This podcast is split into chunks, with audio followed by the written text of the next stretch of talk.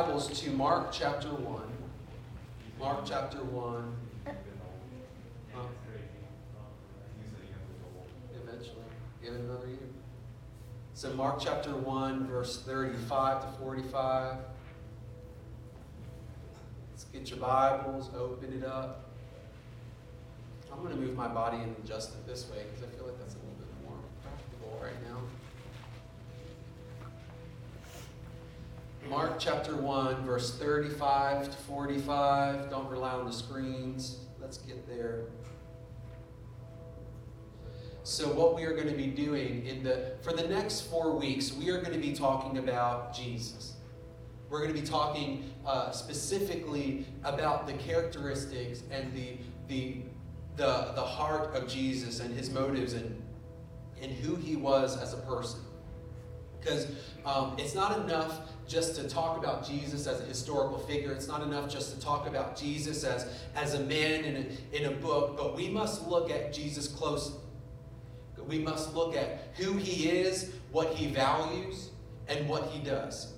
Because we must know Jesus in a way that Paul describes in Ephesians 5:1 as being imitators of Christ. What Paul is calling us to do as believers is to be imitators of Christ. And in order for us to imitate, uh, in, in order to, for us to imitate Christ, we must first know who he is.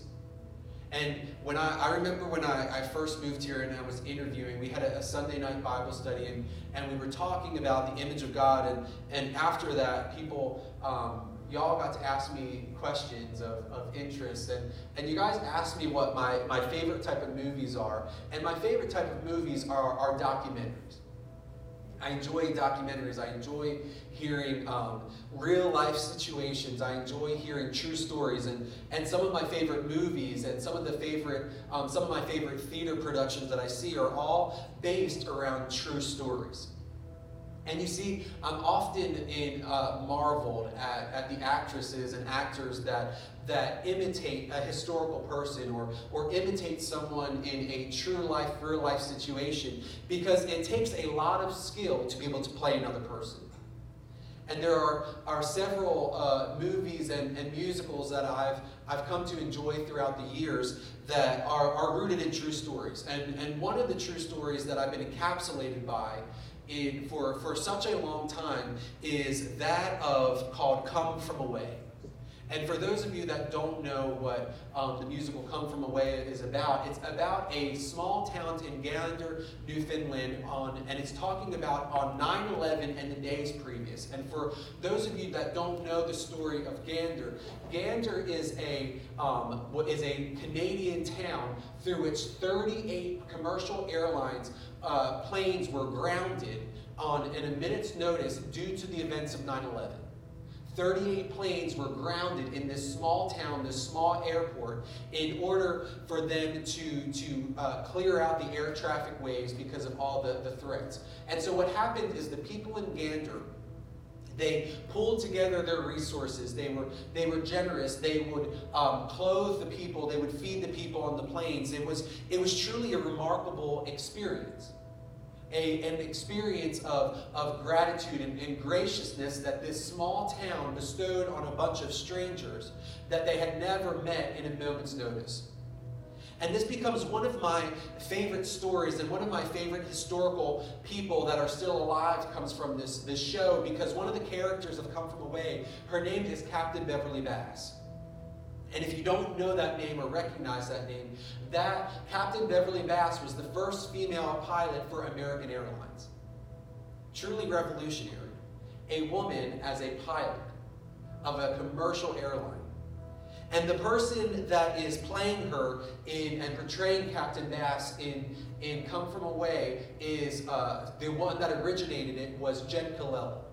And I remember listening to a couple podcasts or a couple interviews that she had, and they asked her the process of becoming uh, becoming Captain Beverly Bass. Because no, Captain Beverly Bass was not a figment of her imagination. It was not this random character that was started on a piece of paper.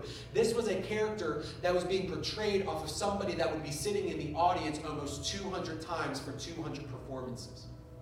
She was in the crowd often. And, and so Jenn was having to make intricate skill sets and, and to really do her research to portray Captain Beverly Bass perfectly. And I, I heard a couple of her techniques, and what she would do is she would sit and have dinner with Captain Beverly Bass. She would look to see how she would sit in a chair because, because uh, Captain Beverly Bass's big number in, in Come From Away is, is seated at a, at a table. The most of the song is seated at a table. And so what Jenn had tried to do was imitate the way that Captain Beverly Bass had sat in the midst of her interview and asking the progression of her career and her desire for flying and her love for flying.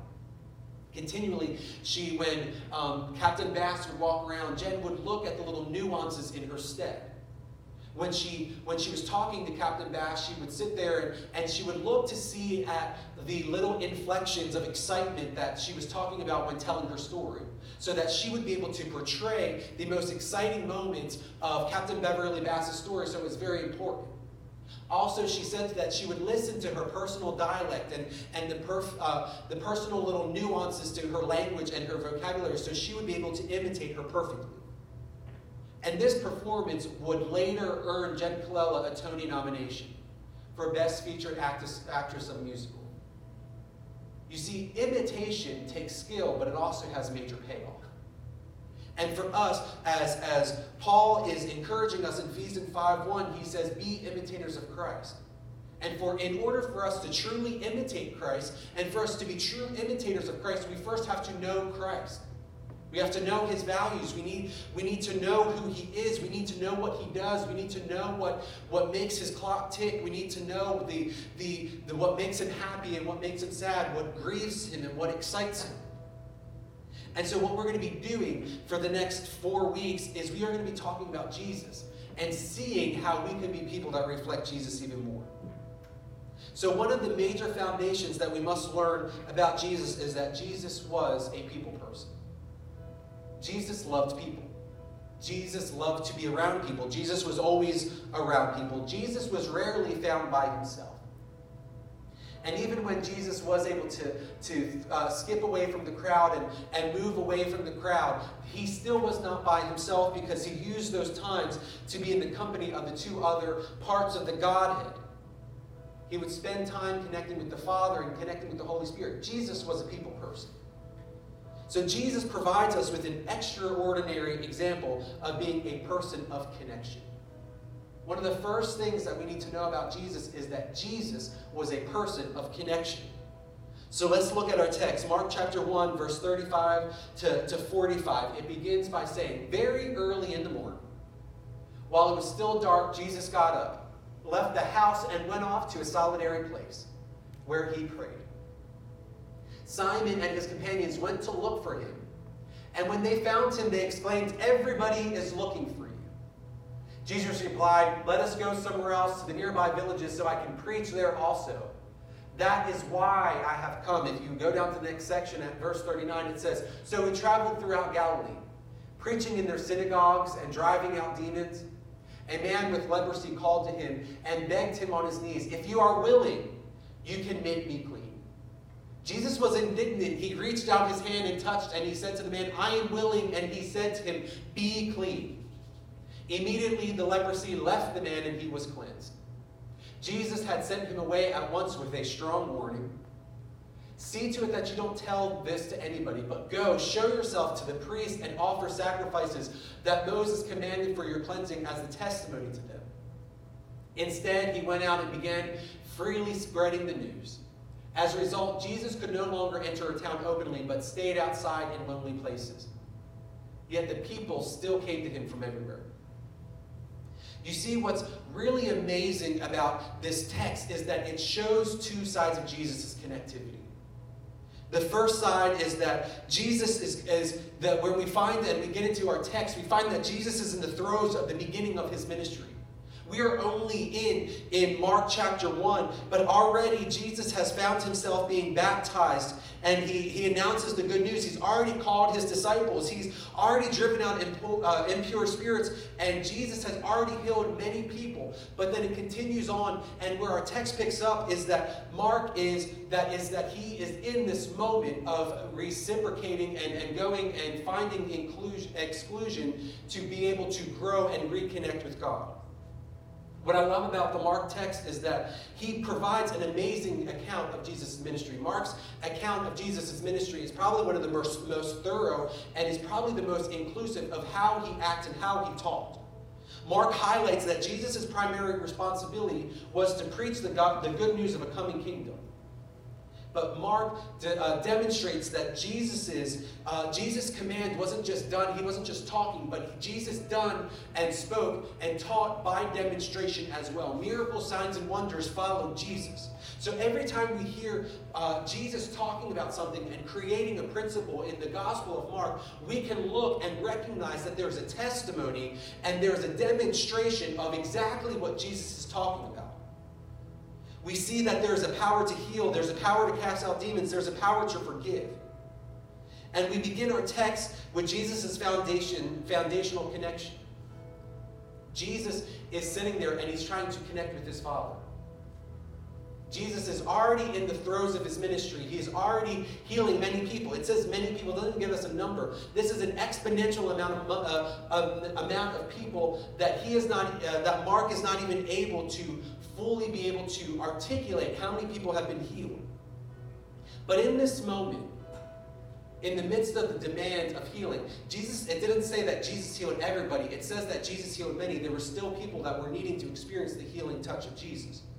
But Jesus recognized that his connection and his dependence on the Father was paramount. That Jesus was, would find himself, that Jesus was fully dependent on his connection with his Father's power. And although God, he was God himself, he was still after the will of the one who sent him. Jesus would be found escaping away several times throughout the gospel to be able to prayerfully connect with his Father. Jesus would be found multiple other times away from the crowd, away from the people that were close to him, away from those that were demanding his attention and his affection, and he would find himself looking for the foundational the foundation and the connection, the foundational connection of his heart and his mind, which was the Father. He recognized he was solely dependent. If he was going to do anything, he needed the Father and he needed the connection with the Father. So what can we learn from this? Number one, we learn that connection with God needs to be our first priority. We need to recognize that a connection with God needs to be our first and primary um, priority in our life. See, I don't know about you, but so often I find myself very guilty of trying to find my connection with everybody else. I try to connect with other people when I'm feeling down, when I'm feeling lost, when I'm feeling broken. I try to connect with everybody else before I connect with God. But what Jesus is showing us, Jesus is giving us a gateway and, and, and, an inclination of how we can live a sustainable life without fully burning out. And it is done by first and foremost connecting with uh, uh, with connecting with the Father. Because you see, all the people that were the closest with him, the, the disciples that he called, not even, even a couple uh, verses beforehand, they had already missed the importance of connecting with the Father and connecting with God. They were, they were so caught up in the, the necessity of ministry and the responsibilities of ministry and the responsibility of doing the Father's will that they forgot to first and foremost connect. So when the disciples found him, they were more concerned about the need that they were having to meet rather than the connection with the one who was going to supply the need we become so guilty of this experience in our own life is that we become so focused and so hyper focused on, on the need that is being presented rather than the one that can supply that need. And Jesus gives us a perfect glimpse. Jesus never lived a life of lack. Jesus never had to experience lack in his life because he always knew where the source of his power was. And so when we look at it, for our first priority needs to be our connection with God. Are you connecting with God? Is God your first priority? Is God the first person that you're running to? Number two, connecting with God rejuvenates us to do his work. You see, Jesus had always already been about his father business, yet he himself was needing and dependent to hear something fresh of what's next to do. For all of us, we are about our Father's business. We are about the work of God. You may not be in a ministry capacity. You may not be leading worship. You may, may not be leading something within the church, but that does not mean that you do not have a work that God wants to do in your life. God's work is demonstrated through us and wanting to be displayed through us through every avenue of life, whether you're at school, whether you're at work, whether you're with your friends, whether it's your family. You have a work to do. And a lot of the times we are going one way and we are continuing to, to connect and do the work of God in one direction. And we so often lose sight because we're so busy doing the work that we forget to hear God afresh and anew. Some of us have been running on the treadmill of a worn out anointing and a, worn out work, and, and God is trying to move us from glory to glory, but we are so busy trying to connect with everybody else and, and being so busy with the work that we're doing that we lose sight of the one that we need to listen to because He is going to give us fresh connection and a fresh vision. So, what we can do and what becomes a challenge of our heart is that as we are living for God, we must learn to stop and pause and look for direction. As the people of God, we must stop, we must pause, and we must listen to God for direction. And thirdly, God is the only source of full connection. Jesus connected with the Father because the Father was the only one who could fully understand him. I don't know about you, but sometimes I get so exhausted by relationships. And when I'm going through something or experiencing something, I, I try to explain myself so much to other people that will never fully understand me. At the end of the day, no matter what connection you share, they will never be able to fully comprehend and fully connect with you because they do not fully know you. The only one that fully knows us is our Father. And so for us, the only source, the only source of feeling full connection is with our Father. And oftentimes we look for ourselves to be completed with the people around us rather than looking to find ourselves made whole and finding ourselves made complete with the Father that is already knows us more intently. Jesus shows us in his life that he is a person of connection. He loves connection. And his first and foremost priority of connection is to connect with the Father. But the disciples found Jesus retreating away from the place of solitude. Once they found him, they exclaimed that everybody was looking for him. When the disciples finally found Jesus in his place of solitude, they said everybody was looking for him. And at this, Jesus went to continue his work. Jesus knew his life was not meant just for a connection with God, but with a connection with those who bear his image. So, what can we learn from this? God connects with us so we can connect with people in their place of need. Our lives cannot solely be spent on, on just the vertical relationship of God. We can't forget that there is a work to be done. A lot of us, we, we can't become monks and we can't just say the only thing that's relevant in our relationship with God is, is our connection with God. But so much that has to do with our relationship with God is, is connected and attached to the people that are around us. And here's what Jesus did Jesus separated himself for a moment to live and to, to find a moment of solidarity to connect with his Father. But when the disciples came to him and said, Everybody is looking for you, and he recognized that there was still work to do. And here's what he did He didn't say, No, give me five more minutes. He didn't say, No, this is the only thing that really matters is my connection with God. He went, he went and he followed them, and he went about his business and his assignment again. And he did so because he knew that he was connected to the Father, and it was his responsibility to connect other people to the Father. Beyond Jesus, he had already healed so many people, and he would go and he would heal more people. Jesus would leave this place of solidarity, and we see that he would clean and, and purify the man with leprosy. He would go from that to the next narrative of he would forgive and he would heal a paralyzed man. And then continuing right after that, he would stop, he would lay down, and he would eat with sinners. Jesus recognized the importance of connecting with God first, but then secondly, connecting with people, because people were in need of a connection with the Father. And if he wasn't connected with the Father and he wasn't connecting with people, he was not fully about his Father's business. we as people need to recognize that we have something to offer people. We have something to offer. It is, it is our work and it is our duty. It is our duty to be influencers. It is our duty to, to lead people and to pray for people and to be present in people. It is our duty to have a demonstration of the teaching that we are already talking about. We teach and we preach about the good news of Jesus Christ and the coming kingdom, but we need to have a demonstration. And what is a demonstration? A demonstration is action. We connect with the Father. We have those moments. But we also need to demonstrate the Father's love that we've received through connection by pouring it out and offering it to other people. There are people that we are going to encounter that are in need of physical healing. There are people that we are going to, that we are going to encounter that are in need of the forgiveness of sin. There are people that we are needing to connect with that need connectivity with, with someone that is godly and to meet them in the midst of their mess and in their sin. We cannot just live a life that is fully and solely devoted to, to a prayer time and a devotional time and a connection with God and ultimately forget about everybody else that is attached around us. We connect with God so that we connect, so we are able to connect with people in their place of need. Jesus was a person of connection. Jesus loved connecting. Jesus was a people person.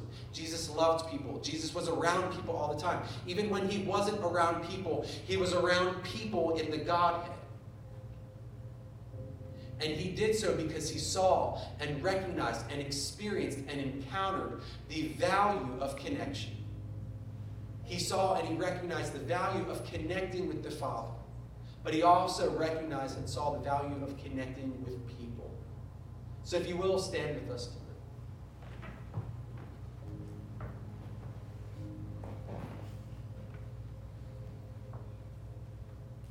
And real quick, what I want you to, we're not going to do hands raised or any of that because we kind of, it's, it's, it's a given. Us as people, we, in every area of our life, in some capacity, fail to bear the image of God we fail to be imitators of Christ. And if Jesus was a connector, that also means that we at times fail to connect. Some of us may have a disconnect in our personal relationship with God. Some of us may have a disconnect in our relationship with other people in connection with God. And some of us may have a disconnect in both areas. And I think there's so much we can learn, there's so much we can grow, there's so much that we are offered the ability to imitate Christ even more through our connection. And so, what I want you to do is, I want you to, to recognize in your heart, going, like, this is what I'm struggling with. This is what I'm struggling with. I'm struggling to connect with God. I'm struggling to connect with people. I'm struggling to be about my, my Father's business. I'm failing to imitate Him. And that's what we're going to be talking about for the next four weeks is we are wanting to talk about how to be imitators of Christ. We need to know Jesus in order to imitate him. And so what we're going to do tonight is, is I'm not just going to pray by myself. You guys are going to pray, and, and you're going to be a little bit bold. You're going to pray out loud. And I want us to pray that we would be imitators of Jesus in his connectivity. That we would be people that imitate Jesus in, in sneaking away into solitude and connecting with him. But we would also be like Jesus and imitators of Jesus in that we, we, after our solitude and connection with Jesus, we find ourselves slipping away to people to meet them in their moments of need. So let's take a minute and pray. God, we just thank you for your spirit today. God, I thank you that your Holy Spirit is within inside of us, making us and growing us and creating us to be imitators of you. God, I thank you that that is the call of our life. I thank you that that is the petition of our life, is that we would be imitators of Christ, that we would be imitators of your, of your glory, of your actions, God. And I, I pray that you would give us a heart of connectivity. God, that you would give us a heart that connects with people, Lord. God, that you would give us a heart that connects with you, Lord, that you would be our number one priority. God, that we would prioritize you, that we would put our hearts, God, and we would put our, our posture and our eyes fixated on connecting with you, Lord. And God, I pray that once we find our connectivity with you, Lord, God, I pray that you would give us the boldness and the grace to connect with other people and to meet them in their moments of need. That we would not just preach about it, Lord, but that we would walk in the demonstration that you walked in, Lord. That you spoke, God, that you taught, that you professed, God, and then also, God, you, God, you were the one that had been a demonstration. You demonstrated it. You walked it out, Lord. So I pray that you would give us the grace to walk out connectivity. Give us the grace to meet people in their moments of need. God, help us to, to heal the sick. God, help us to, to absolve those of sin. God, leading those to repentance. God, leading them to you, the one that, that delivers us from our sin and can change our hearts and our mind, Lord. God, I pray that you would lead us and guide us to meeting people in their mess and in the midst of their sin, Lord. God, that you would be gracious to us, Lord. That we would be about your business, Lord. That we would not be intimidated, Lord.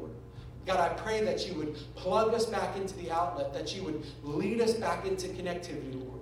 Not for our glory, not for our own building of our kingdom, God, for, but for your glory and for the building of your kingdom, Lord. In Jesus' name we pray. Amen.